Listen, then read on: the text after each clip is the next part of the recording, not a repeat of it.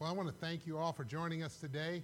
Boys and girls, I was lucky enough to have a couple volunteers step up when I called them on Thursday and said, Hey, I, I have to be up here. And I'm glad that they uh, have stepped up and helped me with the boys and girls. So if you want to head downstairs, we got some good lessons for you today.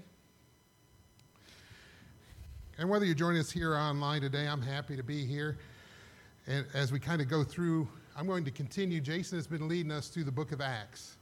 And I thought, well, instead of going off script and, and doing something different, that I, one of my sermons that I've been working on, I thought I'd just keep going along with the book of Acts. It's one of my favorite books outside of the gospel, the book of Acts. So I know it fairly well. I've read it quite a bit. And what we're going to look at today is we're going to look at the story of Stephen, which finishes up in the um, chapter six of, six of Acts and then in seven. And if you can remember from last week's reading, Stephen was one of the seven men that were chosen to run the food program for the church, right? The apostles realized that their job had to be completely in planting churches and spreading Jesus' word, and, he, and they chose Stephen here. And we're going to start by finishing up where he was in six, but as you're going to see, Stephen was doing much more than being than running a food program. He was obviously chosen by God. As I turn my thing on here. So if you want to follow along, this is in 6, and it starts in uh, chapter 6 and starts in verse 8. Stephen, a man full of God's grace and power, performed amazing miracles and signs among the people. But one day, some men from the synagogue of freed slaves, as it was called, started a debate with him. They were Jews from Cyrene, Alexandria, Cilicia, and the province of Asia. None of them could stand up against the wisdom and the spirit with which Stephen spoke. So they persuaded some men to lie about Stephen, saying, We heard him blaspheme Moses and even God. This roused the people, the elders, and the church and the teachers of religious law. So they arrested Stephen and brought him before the high council. Lying witnesses said, This man is always speaking against the holy temple and against the law of Moses. We have heard him say that this Jesus of Nazareth will destroy the temple and change the customs of Moses handed down to us. At this point, everyone in the high council stared at Stephen because his face became as bright as angels. So here we see that Stephen's helping establishing the churches. And we see that he's obviously chosen because he's performing miracles in Jesus' name. It doesn't say what miracles, but it's safe to assume that he's performing miracles like Jesus performed miracles. He was healing people, he was performing miracles as such. And yet somehow people view that as something bad and want to bring him down because it challenges their authority, right? It's, it's the same old cycle over and over again. And he's brought to trial. And that's the main point of today's lesson. What we're going to talk about that we have to remember is even as a member of God's church, you will face trials. We discussed this before, but it, it does bear repeating. Too many people share stories that, hey, come on to the church and your life's going to be rainbows and sunshine for the rest of the time. Everything's going to be great. That's not, the, that's not the case. That's not what's going to happen. And why do we know that's not going to happen? Because the man himself told us it wasn't going to happen. Jesus himself said, I have told you these things so that in me you may have peace. In this world you will have trouble. But take heart, I have overcome the world. So, don't hear me wrong. Your life is better with Jesus in it, in this broken world. There's no doubt about that either. But it doesn't mean you get out of the trials that we created when we chose to sin against God, right? But with Jesus in your life, eventually those trials will end one way or another because he has overcome this broken world. But we can't forget that we're going to face trials, that bad things are going to happen, sometimes through our own creation, sometimes through no fault of our own. And today, what we want to talk about is how can we bravely stand up to these trials? How can we be someone who, with Jesus in our life, the trials don't break us? And in Stephen's story, we can find three things I thought that could help us as we face trials in this world. Now, bear in mind, this could be a literal trial, that you're on trial for something, accused of something, or it can be a trial like, you know, something in your life, a challenge that you're up against. Now, the first one I can't emphasize enough. I, you know, usually you keep your best point for last, but it's in the story and it's the way it's go, and it's so important. The first skill we can use that Stephen demonstrates is biblical knowledge and understanding. Knowledge and understanding. As we talk about what happens to Stephen here, he's going to talk a lot of biblical knowledge here in a second. I'm going to have to skim through it. It's so much to chapter 7 that it would take 15 minutes for me to read it all. So we're going to skim through it and see how he responds as he's in trial. Then the high priest asked Stephen, Are these accusations true? This was Stephen's reply Brothers and fathers, listen to me. O glorious God appeared to our ancestor Abraham in Mesopotamia before he settled in Haran. God told him, Leave your native land and your relatives and come into the land that I will show you. So Abraham left the land of the Chaldeans and lived in Haran until his father died. Then God brought him here to the land where you now live. But God gave him no inheritance here, not even one square foot of land. God did promise, however, that eventually the whole land would belong to Abraham and his descendants. Even though he had no children yet, God also told him that his descendants would live in a foreign land, where they would be oppressed as slaves for 400 years. But I will punish the nation that enslaves them, God said, and in the end, they will come out and worship me here in this place. Oops, sorry. So, what he does is he establishes, he's in front of the Sanhedrin. That's a bunch of Sadducee priests, the highest of the Sadducee priests, that are accusing him and asking him to, why are you doing such things? Accusing him of blasphemy against God. The first thing he establishes is that he has the knowledge that they have. He knows the Bible. He knows the stories that came before him as they were recorded. He can speak to them the same way that they can speak to him, but and he's establishing that we were given this covenant with God, with Abraham, that we are going to be given this land, we are going to be given a Messiah. What he does next is, is really good. He goes in, he continues, this is some of this text I got to go through. He talks about Isaac and Jacob and others of the ancestry. He continues to talk through that until he eventually comes to Moses. And he spoke, he speaks of Moses' birth and how he was adopted by the princess and his life and the burning bush all the way through leading the Israelites out of Egypt and the great miracles they observed, including the parting of the Red Sea, right? That led them through to the promised land and crushed his enemies. What Stephen does now is what's very important. What did I say? There was two things we had to know. We had to have the knowledge and understanding. Stephen demonstrates an understanding that the Sadducees don't get. As he talks about this, follow along and we'll see what understanding he got.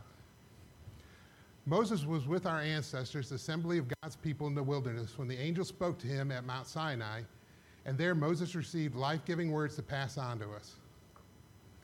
But our ancestors refused to listen to Moses. They rejected him and wanted to return to Egypt. They told Aaron, Make us some gods so who can lead us, for we don't know what has become of Moses, who brought us out of Egypt. So they made an idol shaped like a calf, a golden calf, and they sacrificed to it and celebrated over this thing they had made. Then God turned away from them and abandoned them to serve the stars of heaven as their gods. He doesn't finish, he doesn't stop with Moses. He moves on to David and says, David found favor with God and asked for the privilege of building a permanent temple for God of Jacob. But it was Solomon who actually built it.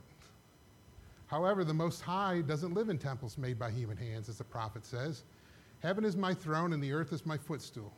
Could you build me a temple as good as that? asked the Lord. Could you be, build me such a resting place? Didn't my hands make both heaven and earth? See, through these two things and, and others that Stephen brought up, he's showing he has an understanding that when God gives a plan, the people often turn away from it. He flips the script on the Sadducees. They're accusing him of blasphemy, and he's telling them they're being blasphemous. They're just like all those before him. When God has a plan, Moses had a plan. What the people do wasn't good enough for them. Let's build a golden calf and we'll pray to that. David, as close as he was, he was called a man near and dear to God, and he wants to build a temple, which is the old plan. God doesn't live in temples, that's not his intention. We see knowledge without understanding just doesn't work. Let me give you an example. I'm not very handy in some things, but I could get a book and I could tear an engine apart with a book or a YouTube video like my son does all the time. I could get something that tells me how to pull put, put it all together, right? And then put it back together. I don't know, do I have any mechanics in here? Does anybody think it'll turn when I turn when I build it off that book? It's not. There are knowledge that people have acquired through being a mechanic. Maybe you need to put a little grease on this seal or it's going to let air in. Well, that wasn't in the book. Maybe this said it goes here, but it goes there. But that's not in the book. You have to have knowledge and understanding together, they don't work apart. So many times with the Bible, people are talking about knowing it, but not understanding it. You know, we don't want to take that type of approach. So for us, what do we do? How can we get better understanding of the Bible? We can come here and we can hear and we can get knowledge and hopefully Jason and I can give some understanding to it, but it should go further than that. I want to tell you a few things that I do as I've kind of taken this journey. One of the things, you know, when I started this journey, I got a good piece of advice from somebody. And they told me, whatever you do, preach the Bible. And that seems like a pretty, like, duh, right? You know, isn't that what I'm supposed to do and stuff? But I've come to have some more understanding that, uh, well, more understanding of understanding. I got to understand what the scriptures say. I can't just say what they say and then expect everyone else. And too many times in this world, it's very important because we have churches now that their most important thing is their message and they conform the Bible to their message. So they include people everybody they can get in through the doors. And I'm sorry, I, I wish I could say that's the truth, but that's, that's not the truth. The truth is we have some black and white things in the Bible that we can't conform to us. We have to conform to it. So understanding is very important. How, I, how do I understand? How did I take that advice to heart and try and do the best I can? Well, obviously, first thing I need to do is I read my Bible. I read it and Sometimes I have to read things two or three times. It's written in an older language. Even the New Living Translation lacks some things that I need to understand with it, right? The other thing, outside, I, I don't just spend Sunday in here listening to sermons. I listen to quite a few throughout the week from other pastors, whether it's through our own RightNow Media that we use or YouTube or whatever I'm facing. Maybe I just YouTube, hey, I need to hear some Bible stories about this. I listen to other pastors speak. I discuss my thoughts with other people. I, I, called Jason a few times on this, like, hey, am I right on this passage? I'm not exactly sure. I've done a bunch of research. He helps me. I talk to my wife. I talk to others in the community and say, hey, this is my understanding. Is that how you hear it? And they give me some good feedback. And ultimately, most importantly, I pray to God that He lets me understand it understands what he means.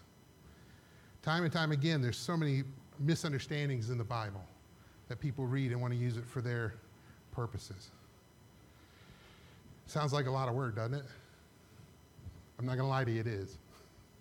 It's a lot of time spent throughout the week doing that. But what do they say? Anything that, worth, that is worth doing is worth doing right. And I can pr- promise you this there's nothing more worthwhile than getting into God's Word. listening to God's word, putting it in your heart, help and guide you. So if there's anything worthwhile, it's time spent here.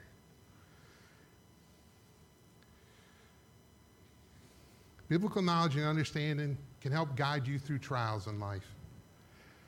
Uh, anybody remember Billy Mays, the info, infomercial guy? Look, he, he could be up here, you know, hey, you got financial problems, you got to use the Bible. You got marriage problems, hey, this is the one I'll fix all, slap that on there, and it can help you. Outside of an infomercial, that's absolutely true. You know, they have these things here like I said, there's times I, I'm, you know, I go to work on Monday and we have four people out with COVID, of which two of them I've sat right by for several days. You know, I might have to go on there and there's one person in this world, in this broken world, that I know smarter than me, and I've told you before, it's Google. So I go on and I ask Google, man, give me, what, what Bible verse can I go to to kind of get my mind right today? you know, first thing I worry about is my health. I really should, first thing I should be worrying about is their health. They've already had it, they've got it. How are they doing? We've had two people that were very sick. The Bible is there for us to help us through these trials. But we can't just read it and say, okay, it said this. We have to understand it, you have to put it on your heart. And that's what Stephen showed us as he begun his trial. His trial for his very life. Because if he's found guilty, he's put to death. Now that he's demonstrated biblical knowledge, what does he do next? What skill can really help us as we face trials? A boldness for God. Read now with me, if you will, in verse 51, how he responded, what he told them how he explained to them the biblical knowledge and understanding he just said. You stubborn people, you are heathen at heart and deaf to the truth. Must you forever resist the Holy Spirit? That's what your ancestors did, and so do you. Name one prophet your ancestors didn't persecute. They even killed the ones who predicted the coming of the righteous one, the Messiah, whom you betrayed and murdered. You deliberately disobeyed God's law, even though you received it from the hands of angels. Would you say that's a bold statement in front of a jury or a trial that you're that can find you innocent or guilty? I think it was a Al Pacino movie. You know, this whole court's out of order. You're out of order. He's, he, he goes back just at them, just like that movie. How dare you? Stephen isn't worried about sugarcoating it for everybody, is he? We talk about churches, and there's a lot of sugarcoating going on today about the word. He isn't worried about that. He's showing us we need to be bold. He isn't worried about sparing anyone's feelings. He's filled with the Spirit. The Spirit's speaking through Stephen. And he's not worried about the consequences. You know, this reminds me of some things in this world and how blessed we are to be here today. And I don't just mean here at this church, but here in this country, as, as many problems as it has, and it does. But in this country, we're able to gather together and praise our God, right? You know, there's a lot of countries that when people do that, men take them, they place them on their knees, and they raise a machete and tell them, Speak ill of your God. Tell us that he doesn't exist or else. It amazes me how many choose or else. That they will not back down even with their life on the line. I wonder what I'd do in that situation. I don't know that you can put yourself in that situation. We've been so blessed we're allowed to do what we are to do in this country. I'd like, you know, all of us would like to say, hey, I know what I'm going to I'm going to do. I'm going to be just like that guy, and I'm going to not say anything bad about God, and I'm going to pay the consequences. But it's, it's, I don't think it's that simple unless you put yourself in that situation. But day in and day out, Christians do. Don't let us forget, we're not that far from what this is throughout most of the world. So when we face these trials, can we be bold? Are we going to be bold like Stephen? Or are we going to be timid like a mouse? You know, there's scripture on, on, in the Bible on how we should be bold, many of which are from Acts that we just went through recently. Look what Acts 4:13 says. When they saw the courage of Peter and John and realized they were unschooled ordinary men, they were astonished. And they took note that these men had been with Jesus. These bold men are going out and speaking out just like these other people do in countries. Acts 4:29. Now, Lord, consider their threats and enable your servants to speak your word with great boldness. And I love this last one, which was later in 2 Corinthians 3:12. Therefore, since we have such a hope, we are very bold. So, with hope in Jesus, there's no reason for us not to be bold, right? That must what, what was driving people like Stephen who had this hope that they could be bold. He didn't shriek in the face of death. He was not going to let God down. There's one other point I want to make about boldness in this that can be lost in the reading. You know, there's a lot of exclamation points in there. So you know he was speaking with great fervor.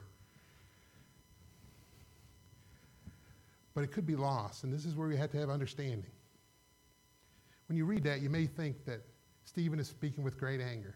In fact, when I read it, that's what I, where I was going to. I'm thinking, you know, I try to put myself in Stephen's shoes, and that's what he's doing.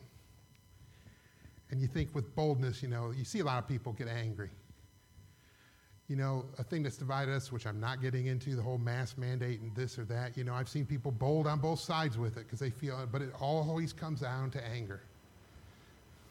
Stephen wasn't speaking out of anger. Stephen was speaking out of the love he had for God. His love was so great for God, he was going to be bold and let them know what they were doing wasn't right.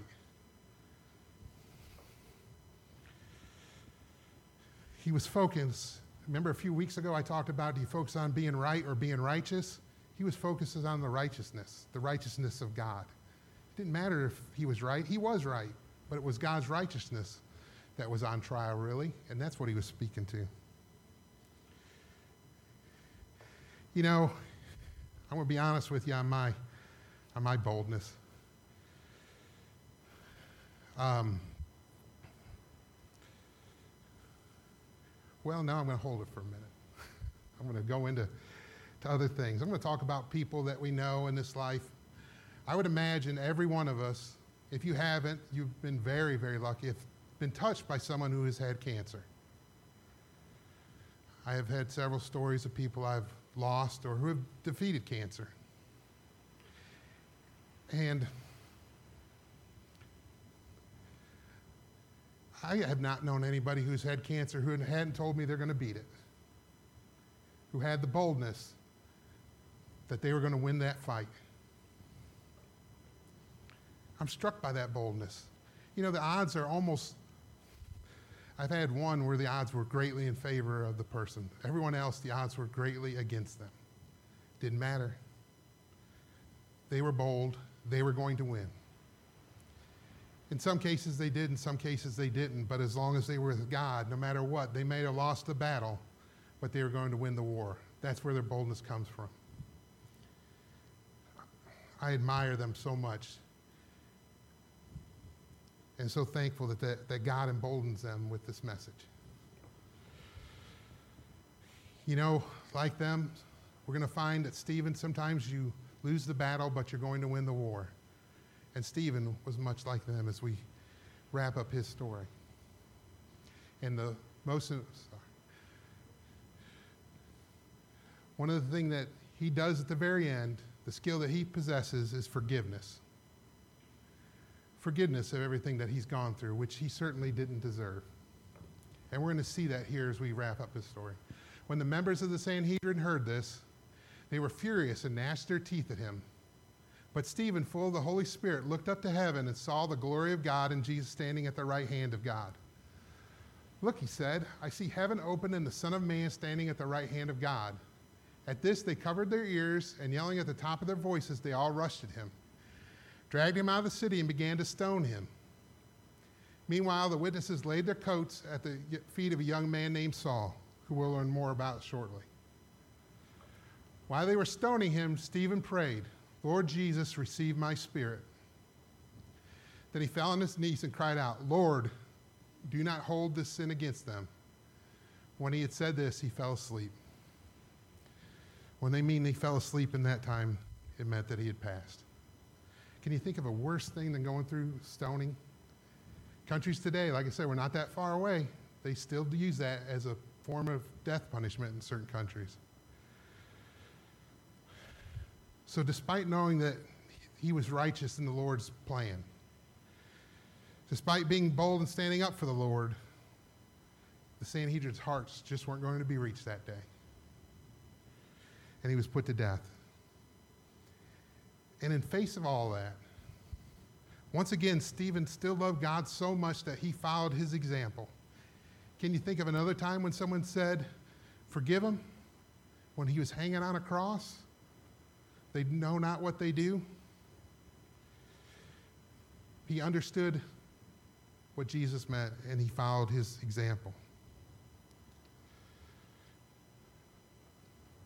That's, to me, that's a wow moment when people do this in the Bible. That's really showing how much of love you have for Jesus Christ. That you can forgive the very people that are putting you to death. How about us? Do we forgive people that are putting us in trials? This is where I'm going to be honest about me. I'm more of the God's might my enemies type guy. I wish I wasn't. I wish I wasn't an angry man but I have a lot of anger, and that's how I would feel in those situations, at least when it first pops up. A little bit of reflection and going back in the Bible, and God brings me back to where I need to be. But when it first happens, I'm in that, I'm in that category. But I can tell you what that category does to me. It wears me out. Being filled with anger towards people is a great burden I don't want to carry anymore. In fact, I'll ask you to pray for me. I am getting better. I'm not where I was. I'm not where I need to be, though. But if any of you are in that category where we're not a forgiving person going through trials, boy, we really need to move into that category. I think of people who have had loved ones murdered, and I'll see them stand up at the trial and tell them, I forgive you. That is a Christian heart that I aspire to one day be like. I don't want anyone to go through such things, but I get mad at people for cutting me off in traffic. Josh knows that. We joke all the time. I have some serious road rage, but it's not as bad as it used to be, but it's not where it needs to be. I can't imagine having a heart like Christ to forgive somebody who had killed someone so close to me like these people do. And that's why it's important. We're going to come full circle on why it's important to understand Scripture because I'm going to go back to Scripture. I'm going to show you a Scripture that most people use wrongly. And you'll notice as soon as you read it. But I tell you, do not resist an evil person. If anyone slaps you on your right cheek, turn to them the other cheek also. Turn the other cheek. We've all heard it, right? We've also probably all heard it in a matter of, you know, let them slap the other cheek as well. That's not what it says. It's one of the most misunderstood, misquoted things also that Christians are supposed to be meek. And if somebody, you know, slaps you down, you get up and just let them slap you down again. That's not what it says. That's not what it means. Through further instruction and talking to others to make sure I feel that I got this right, it means you don't have to respond to them the way they did to you because someone cut me off in traffic doesn't mean I need to get up on their bumper and go around and cut them off in traffic. Because someone cheated and stole from me doesn't mean I should just go back and try and hurt them and cheat and steal from them back. That's what forgiveness is. Just because someone hurts us doesn't mean let, us, let them keep hurting you, that people often think. It means it doesn't mean you have to go back and hurt them back. What they do to you is a reflection of them what you do back to them is a reflection on you. understanding the verses can help us in forgiveness. I hope none of you have to be in the situation that Stephen was in. It was a horrible situation. I certainly hope no one's ever stoned, here or anywhere. But we are going to get some bad beats, I like to call them, in this world. Some things we didn't deserve. That's just because this is a sinful world. So, when we're doing that, when we get the short end of the stick, whether it's something small or whether it's something large, we need to realize that what Jesus was about was taking all the misunderstandings of the Sanhedrins, that the scripture was there to rule us, to keep us down. We have to understand, like Stephen understood, that Jesus came to set us free, not to keep us down. When we kind of go through these things, I got one last question for you. When you have biblical knowledge and understanding, if you seek that, and whether you're one of the kids that are learning downstairs or whether you're someone who's in your 90s, you should always keep seeking it. Doesn't matter how many times you read the Bible, you got to remind yourself, and Jesus might tell you something different this time than last time as far as your understanding. When you seek boldness for God, to be righteous in His eyes, and to, to give others forgiveness even when they don't deserve it, much like He gave it to us, right? If you do all these three things, how can your life be any worse? How can your life be nothing but better? It's not that easy usually when we do sermons, but when I kind of reviewed, I'm like, well, this could bring nothing but good things to us, right? It's like when I talk to non believers, I'm like, well, how could this be anything but good, regardless of what you think? We have to aspire to learn and follow Jesus like Stephen did. And then our lives, even in trials, we can get the blessings. If you would, let's pray. Heavenly Father, we thank you so much for the forgiveness that you've given us that we do not deserve. We thank you for allowing us to be bold because we know in the next world we can have glory.